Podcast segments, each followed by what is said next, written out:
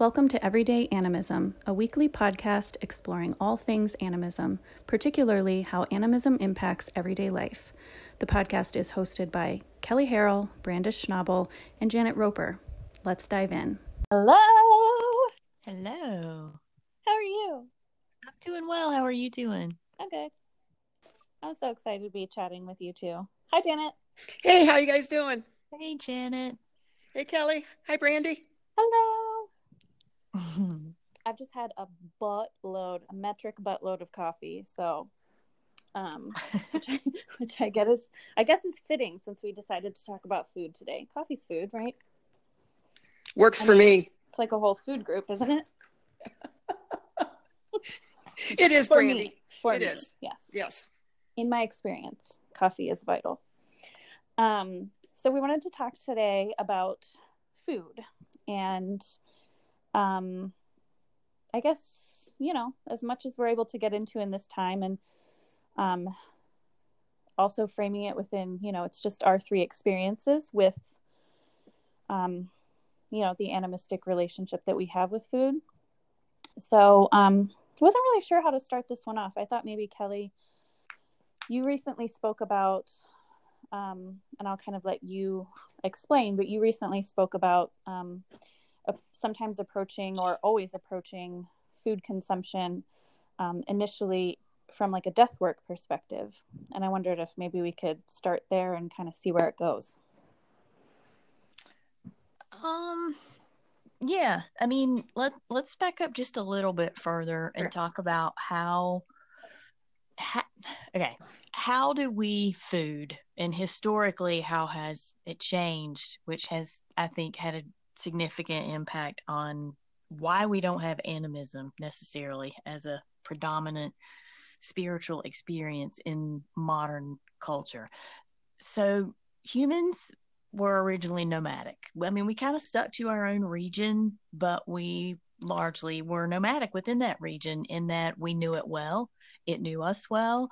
I would imagine there was some reciprocal spiritual caretaking between humans and land.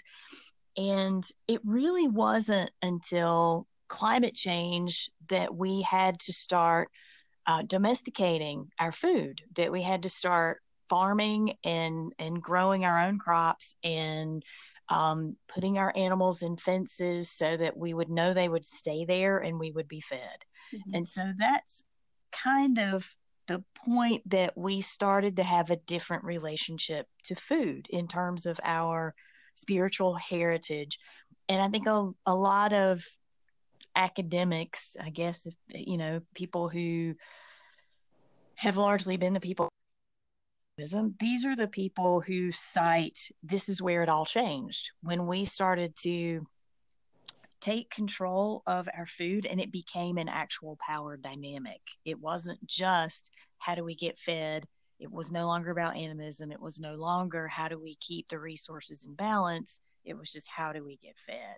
Mhm. So and kind of how do we how do we um, hoard our resources too it's i mean what you're Well, describing yeah. is more of a like i don't want just what i need i want to always have Uh-huh. enough like preemptively and that really i that really does change that relationship with whatever the food is Yeah, absolutely. And I mean, you, and I think you have to envision alongside that progression away from like being in balance with your ecosystem, mm-hmm. essentially, your spiritual community slash ecosystem. You are also losing skills of like tracking and hunting, your mm-hmm. ability to um your plant lore you know your ability to know the nature of where you were were intimately mm-hmm. connected was going away at the same time that we pride ourselves on these husbandry skills and the ability to cultivate what we need when we need it. So i think we underestimate what was traded out in that transition and it's continued to be. I mean industrialization has played a huge role in the way we treat our food.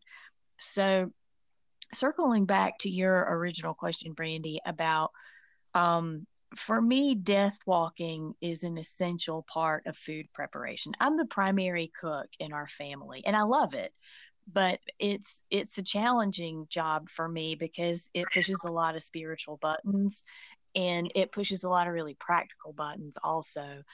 But death walking for people who don't know is it's a shamanic approach to making sure that souls at the point of death have moved on peacefully not like you're shoving them to move right. on but doing the checkpoints and the work around balancing that relationship so that it moves on in a way that is best for it. And and I know a lot of people talk about blessing your food and mm-hmm. expressing gratitude for your food and I do those things, for me, I mean, it's always like the dark stuff for me, but I always feel more attracted to that death work part of it, making sure that how it got to my plate has found some sort of peace and if at all possible some justice in letting it know how it's going to be used by my family how it's going to be mm-hmm. respected and sort of honoring how it got yeah honoring how it got there as well which it, that feels like um, something i had not really considered but also would would we have had would we have to consider it if you know we were still nomadic people who thoughtfully right.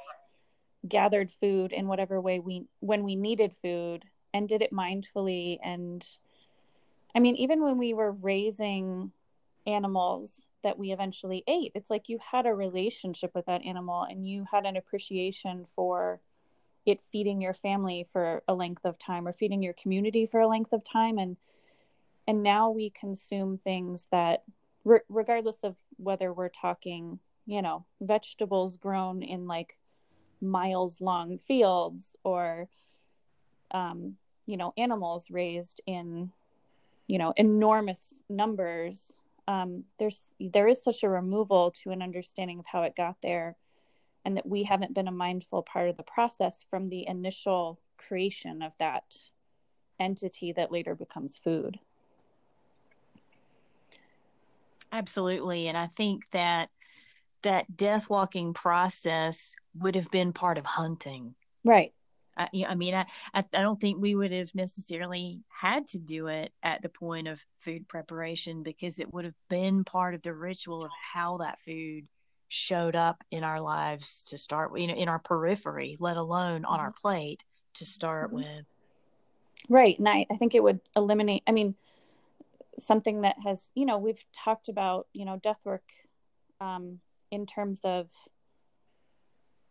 addressing where there's a there's some hiccup or some issue around the concept of living well dying well and you know not everything needs death walked right? So right right. if, if we you know if we've mindfully stepped into taking only what we need you know i could see that not even you know maybe honoring the life and kind of engaging in it through the hunting process or in the gathering process when you're you know mm-hmm. farming or growing and then harvesting um, that there's a gratitude and an awareness in it that um, it really makes me think about how much more intentionally we have to approach approach animistic relationships now i because i I don't think it's even about like regaining that skill.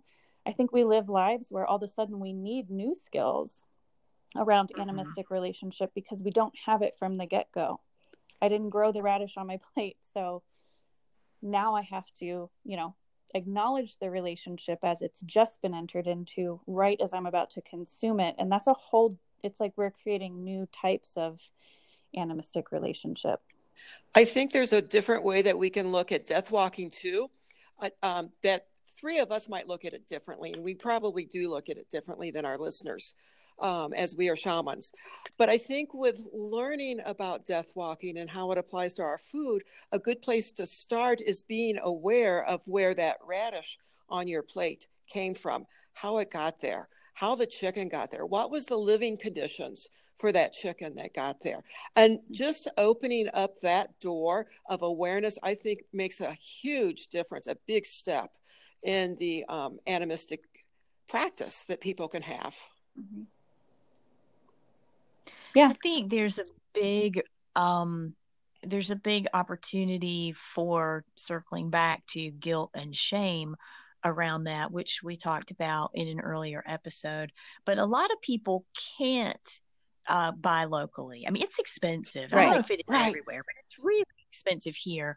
And, you know, the knowing how it got to your plate isn't always knowable. I think you're absolutely right, Janet, that where you can do.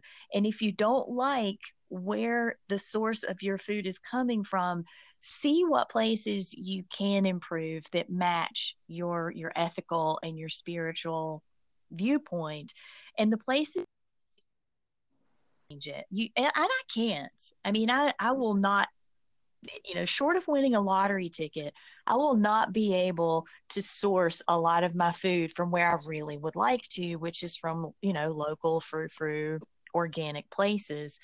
But i have to that's why the death work also. It's it's not just for me to honor that this plant was grown in a way that was um, humane for lack of a better word but also for me to say i'm aware that you weren't and ah, here yes, is yes. how i feel here is my perspective on how I'm going to honor you from here. And I I can hear how you got here and I can stand in that place with you. And I really should stand in that place with you because you're about to stand in my tummy. And I want that to be helpful. I want that to be nourishing for my family. So right. There there does a lot going on. and and we've talked and when we did talk about that whole shame thing you know there that was part of the conversation too that like we we can't all live in a commune where like everything is available yeah. and we also don't all have the physical capability to live off of everything that's available organically. And there's there's some privilege in in there's some financial privilege wherever that the source of that financial privilege is in being able to access completely 100% organic or ethically mm-hmm. or what you know whatever the whatever the thing is that resonates for you um, uh, being vegan comes with a, a, great deal of privilege being um, you know being a meat eater but eating only ethically sourced meat is you know that's that's hard financially. It's also depending on where you live depending on what your resources are depending on what amount of knowledge you carry around. There are people who might eat differently if they had different information or had easy access to better information and resources.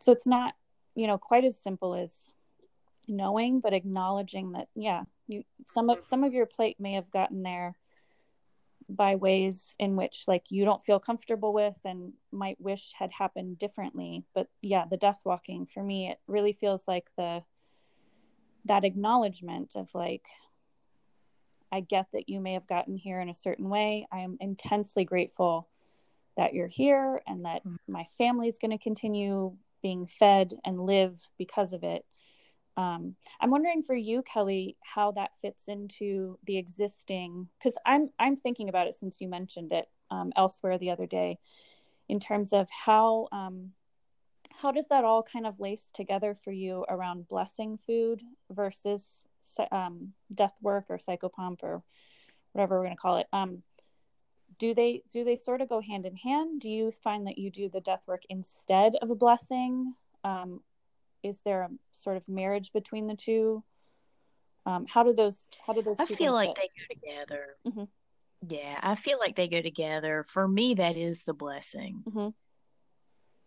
The the you know the ability to honor its path to how it got to you know my counter and and the work that we're going to do in both becoming um, nutritious resources for the planet because that's that's why we eat you know so that we can stay alive that's why we consume mm-hmm. period so that we can stay alive and do that which we were put here to do and so i feel like my ability to honor its purpose and my purpose in that meeting they they are the blessing for mm-hmm. me and i that's what i was thinking too is that because i'm also thinking you know people who are listening who are like uh, this the whole death walking part death work part of it um, death death work doesn't have to be death walking shamanic work. I, I think what like what you're saying, Kelly, I think things being seen and witnessed and honored and holding space for the complicated nature of what you put in your body um, to me that feels like it is death work if not actual shamanic death walking. So for those who like you know this that part of it's outside of the wheelhouse i feel like just adding in that additional layer of i'm aware i see what i'm putting in my mouth shortly um, and i'm just going to take a moment to pause and and also maybe have a conversation. If you have kids like have a conversation with them. Um, i had a conversation with with one of our listeners um, yesterday who was talking about um, i think a lot of the animistic stuff was new to her and she has a son that she's been talking and i actually mentioned we might talk about food and she said i've been trying to have more and more conversations with my son about you know that the burger on the plate came from a cow like just making the connection for kids of like this substance you're putting in your body was once a thing that walked around and like starting that initial understanding. Right. It wasn't a package that just came from the grocery store. Right. And there was some interesting we, insight too we and started mm-hmm, go ahead. You go. So the the other thing that was interesting that came out of that conversation is how we sort of other the finished product so that it doesn't seem like it came from an animal. And i think that impacts the animistic relationship as well like um, calling veal veal or talking about bacon and and we have all these different terms for different types of food that don't really um, you know, there are probably people who eat bacon who don't know what animal it comes from. And there's this disconnection from like even what the thing was before it's the thing it is now that I think also allows us to remain disconnected in a way that requires this additional pause and reflection.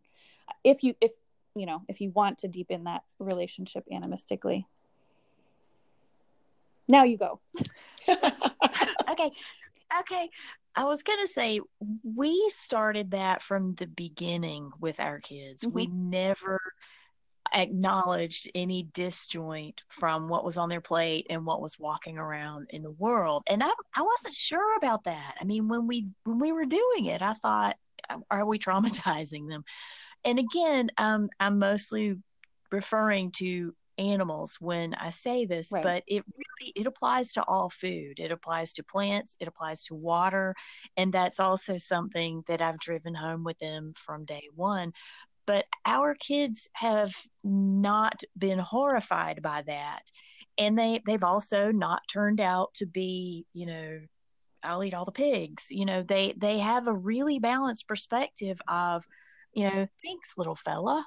And they're they're that way over an ice cream cone also. And mm-hmm. I'm I'm grateful for that. And I'm I'm waiting for rebellion around that, to be honest. But um I, I think that kids understand more than we give them the credit of as far as making those deep personal connections to what they're eating. They understand it and they can handle it. And a few nature shows here and there, I think, helps it helps them make the association that the nature you see in your front yard is not the nature that is all the rest of the world. There's a big world out there to be connected with, and it is what's in the grocery store. Yeah. I love that. Janet, do you have any sort of um sort of pre food consumption ritual or blessing or anything that you do now, or are you thinking about it in a different way? I am definitely thinking about it in a different way. Um, both of you know that I've been working on changing my eating habits starting this summer, which is going, you know, fairly well. Um, and part of that is just the consciousness of what is going in, where it's coming from. And um, I'm also extending that. I, I do it fairly naturally um, with the, the the meat with the animals. I'm extending that to the plants now, and um, i am growing some herbs. One of the things that I noticed the other day when I was picking some of the herbs to put in a salad was that they were feeling in my hand quite joyful about going into the salad. there's a part of me that expects the the, the plants to be oh no uh, i don't want to be eaten. But these herbs were going yeah we're going to really liven up the salad we're going to make it taste better and we're good for you. And so there's more of that one to one connection that i'm feeling um, with with the food that i'm bringing into the house yeah and i think that go ahead kelly. Um back in the 80s and I, I, cannot remember this woman's name to save my life. She was not this she wasn't like miss cleo or anything but she she was a, a decently known psychic would have been the word of the day. And she actually toured slaughterhouses defunct slaughterhouses to kind of do release work around what she assumed and projected would be deep deep dire trauma about these animals being used as food. And what she found was actually the exact opposite. And it flew in the face of foodies of the day because everybody was expecting, you know, this big push toward, well, you should be vegetarian because they're all traumatized and that's terrible. And what she found was not just they understand they're going to be food, as in, I know I'm a cow and I know humans eat me and I'm okay with that. That's my life purpose. Everything knows it's food. Your food right now, as you're listening to the podcast, you yes. are food to bacteria.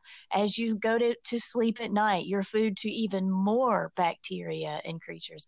So, I mean, it, it was more like tapping into this universal understanding that yes, we spend a good part of our lives consuming because we're going to be food eventually. Mm-hmm. So, I mean, what you're saying, Janet, about the plants understand that. I mean, don't we all on some level? And isn't that what we're really trying to make peace with? And I think where people avoid making that peace is making it about one aspect of consumption. Even if it's not food consumption i mean down to like you know you have you have to do this type of you know recycling this type of you know it's when we make it about only one aspect of that um you know from my personal perspective that is a huge part of being vegan for what are often described as like ethical reasons of we shouldn't be traumatizing and murder like quote murdering animals and that kind of thing. Like i love what you just said. Like we are all food. Even our pets are food. The fact that we don't eat them doesn't mean that something else doesn't eat them or that they don't eventually become food after they've passed away. Like we're being eaten by all like all the parasites that live on us those little things that live in your eyelashes. Like there's just and we're eventually, you know, food for the ground or food for whatever. It's just um there's so many ways in which we try to um other specific aspects of that and even ourselves like that we're like why do we embalm ourselves like there you know it's right. like right it's it's harder for us to be consumed we're not worm food and it's it's just um i feel like when we can embrace that everything becomes consumable and is consumed at some point, there's a much more nuanced conversation to be had there. And um, for me, like hearing you talk about death work recently, Kelly, around eating food, that felt like this um, first step in bringing that to my dinner table. Do you think that we can bring that same kind of awareness to water and air? I think mm-hmm. that more people are ready to have that conversation given what happened with water last year with the pipeline. Yeah. But I, I wonder when we can broaden that conversation to under, you know, to to move past the whole um, should you be vegetarian aspect and the projections that come with that sometimes to what about water and air? Yeah. Yep. Exactly where do you where do you think that conversation starts in terms of water and air? Ultimately we still consume them yeah. And if we treat them badly before we consume them, they show that badness shows up in our own health. It shows up in our own bodies. Mm-hmm. maybe even more immediately than food. Mm-hmm. Right. And I mean, water is just water. Ultimately, what ends up, you know, making us sick is the things that we make water mm-hmm. carry. Mm-hmm. Like when I think of water as an entity from an animistic perspective, I think of what we shove into its lap in a way that it's carrying around these things it doesn't want to carry that it knows are going to, um, you know, I think water knows. Like, I think that's why it keeps moving. It doesn't want to carry those things that we sometimes put in it. Um, and sometimes it naturally eliminates things, but what we put in it sometimes or what we allow others to put in it is harder to get rid of. And so I think there's something there in terms of, I don't know. I love. I don't know where I'm going with that thought. I love looking at the different um, faces of water because there's water, and then there's rain, and then there's steam, and then there's ice, and there's sleet, and each one of those is to me such a different entity and, and such a person you can have such a personal relationship with them and i think there's there are ways to look at climate change when to it, there are nuances to the conversation around climate change too when you look at water as valuable in all of those forms in terms of um, you know are we creating a world where like one of those is greatly out of balance? You know if we don't have enough ice we're kind of fucked. If we you know if we have too much rain if we don't have enough rain if you know that that um that we impact these life sources and that we have a relationship with all those life sources that um, when we think about those relationships as being in balance or out of balance when we're talking about climate change it brings this sort of more spiritual soulful level to that conversation that i feel like could temper it when everyone's shouting. Maybe? I don't know I think so, and and I mean where you were going a, a, minute ago. I think you know advocacy is part. You know what? Where does advocacy become part of your mm-hmm. spiritual mm-hmm. path? Because a lot of people think they think advocacy equals politics. Politics isn't spiritual. Blah blah blah, and the, the reality is, you know, legislation is where those protect protections right. happen. They should happen anyway, but, we saw last year that that wasn't the case. So, I mean, there's a point where how we spend our money, how we show up in our immediate communities and our bigger communities has a lot to do with how the elements are treated and how the elements are treated directly impacts our health. And there's a point where our health is the health of all of our region. We have to make yeah, that connection. And and we're right, we're so right, right. And that, that concept of water is life is like I mean, that's the heart of it. And I was just thinking when you were talking, Kelly, about, you know, the advocacy around, you know, the pipeline stuff and um just uh all all of the issues in which people are not having access to clean water like it goes beyond looking at where like whose water is it and and the cultural implications and if you think about it the advocacy to be done there is to advocate for water to exist as it is meant to exist and in its purest form without mm-hmm. being abused and that's not about um, you know, I think there there've been a lot of um, sort of racist conversations about, you know, native cultures in in this country, at least around the pipeline stuff, and um, they're not more entitled to the water. There's all these there are all these racist narratives, but like those are just the people doing the hardest, most out in the open. They're working the hardest to advocate exactly. for water,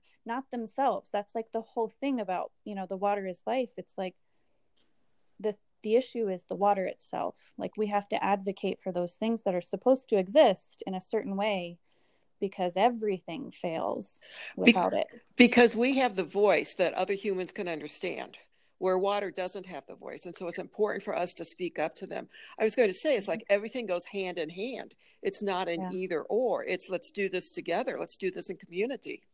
Mm-hmm. Yeah good conversation. Yeah. We went a little over today because I, I, feel like I feel like we could talk about this all day. Um, any other major takeaways before we wrap this particular conversation up?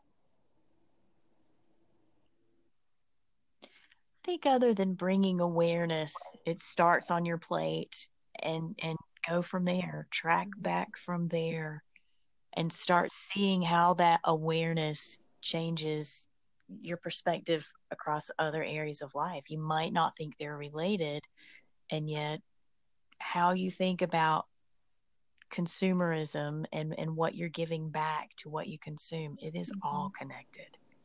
I like it. Yeah.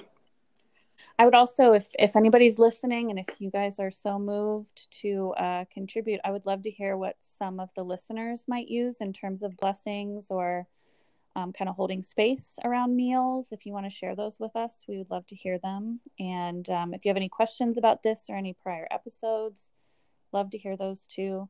It's been really fun to talk to some of you who are listening and kind of hear your feedback. And there's a lot of feedback that there's, you know, not um, a specifically, you know, specifically animist community. And um, I feel like when we get to hear back from all of you listening, we get to kind of create that in in this small space. So I would love to hear what some of the listeners think too. Which to me, it's a very warm and welcoming space. Yeah. And very yeah. open. Yeah. Yeah. So thank you everyone for listening, and thanks you two for chatting about food. Absolutely. Yeah. And uh, we will see you all next week. Take good care. Bye. Bye bye. Thank you.